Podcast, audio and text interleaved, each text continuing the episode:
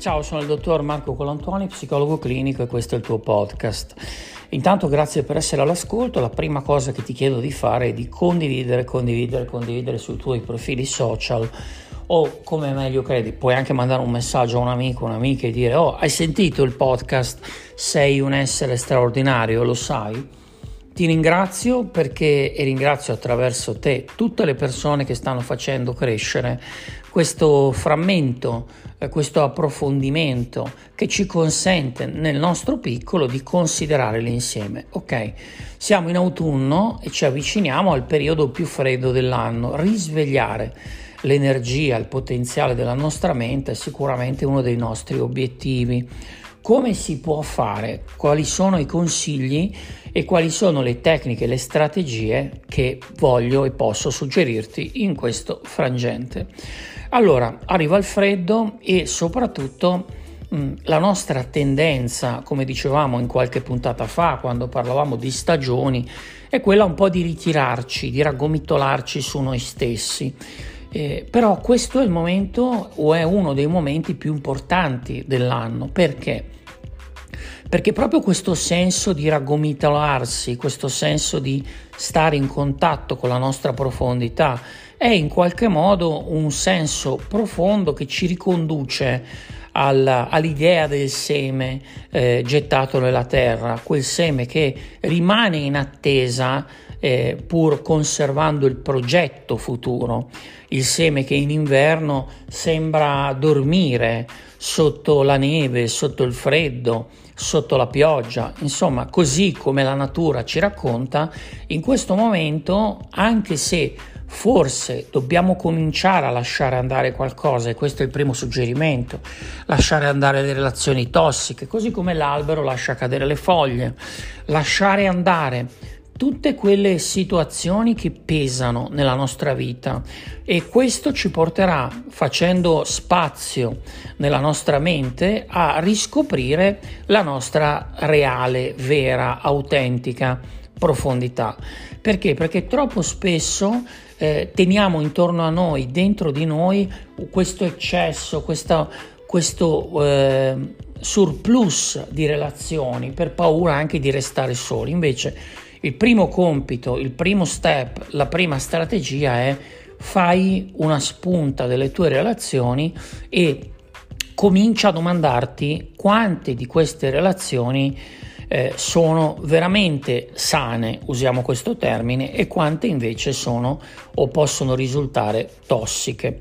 Il secondo punto è quello di eh, introdurre nella tua vita dei momenti di silenzio, mai come in questo periodo quindi la mindfulness, che è una buona pratica, la meditazione, oppure se partecipi a palestra per l'anima, eh, sai già che con il deep mind puoi ottenere molto. Eh, la mente precede ogni cosa, diceva Buddha, la mente domina ogni cosa, la mente crea ogni cosa.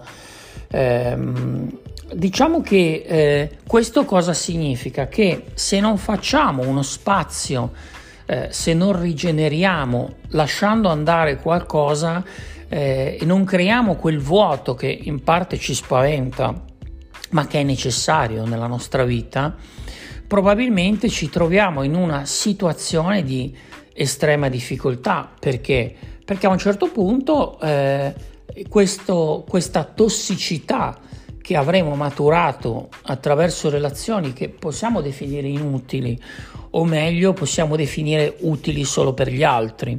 Eh, ci renderà difficile mettere qualcosa di nuovo dentro di noi. Ti faccio un esempio, una mia paziente aveva questa amica che conosceva da tanti anni, ma ha scoperto nel corso eh, della terapia che questa amica le dava ben poco, che tutte le volte che lei chiamava con l'idea di raccontare qualcosa di suo, una sua difficoltà, questa amica tagliava corto e cominciava a parlare subito di qualcosa di suo. Dunque, se intorno a te ci sono persone che non ti danno la possibilità di trovare quello spazio, eh, quella vitalità, probabilmente è arrivato il momento di chiudere queste relazioni, anche perché eh, se ti spaventa farlo, eh, questo può significare che sono proprio relazioni inutili. Perché? Perché spesso teniamo dentro il nostro centro delle relazioni che tanto per occupare dello spazio, del tempo, delle, per, per paura di abbracciare quel vuoto che invece, come diciamo spesso in questo podcast, è necessario. Ricordati che quando una madre dà alla luce il figlio, prima del periodo della gravidanza c'è un vuoto che poi si riempie con il feto, che si riempie con il figlio che sarà. Ok, quindi riassumiamo un attimo, cerca momenti di silenzio per recuperare la tua energia e taglia, o meglio, scegli relazioni positive o propositive. Circondati di persone che sono in grado di aiutarti nel tuo miglioramento. Questi sono due step, due strategie che certamente ti aiuteranno a crescere, a migliorare. Ci sentiamo alla prossima puntata, mi raccomando, continua a seguire anche Karmati sulla mia pagina Instagram di R Colantuoni, tutte le mattine una pillola senza effetti collaterali per sentirti meglio. Alla prossima, ciao!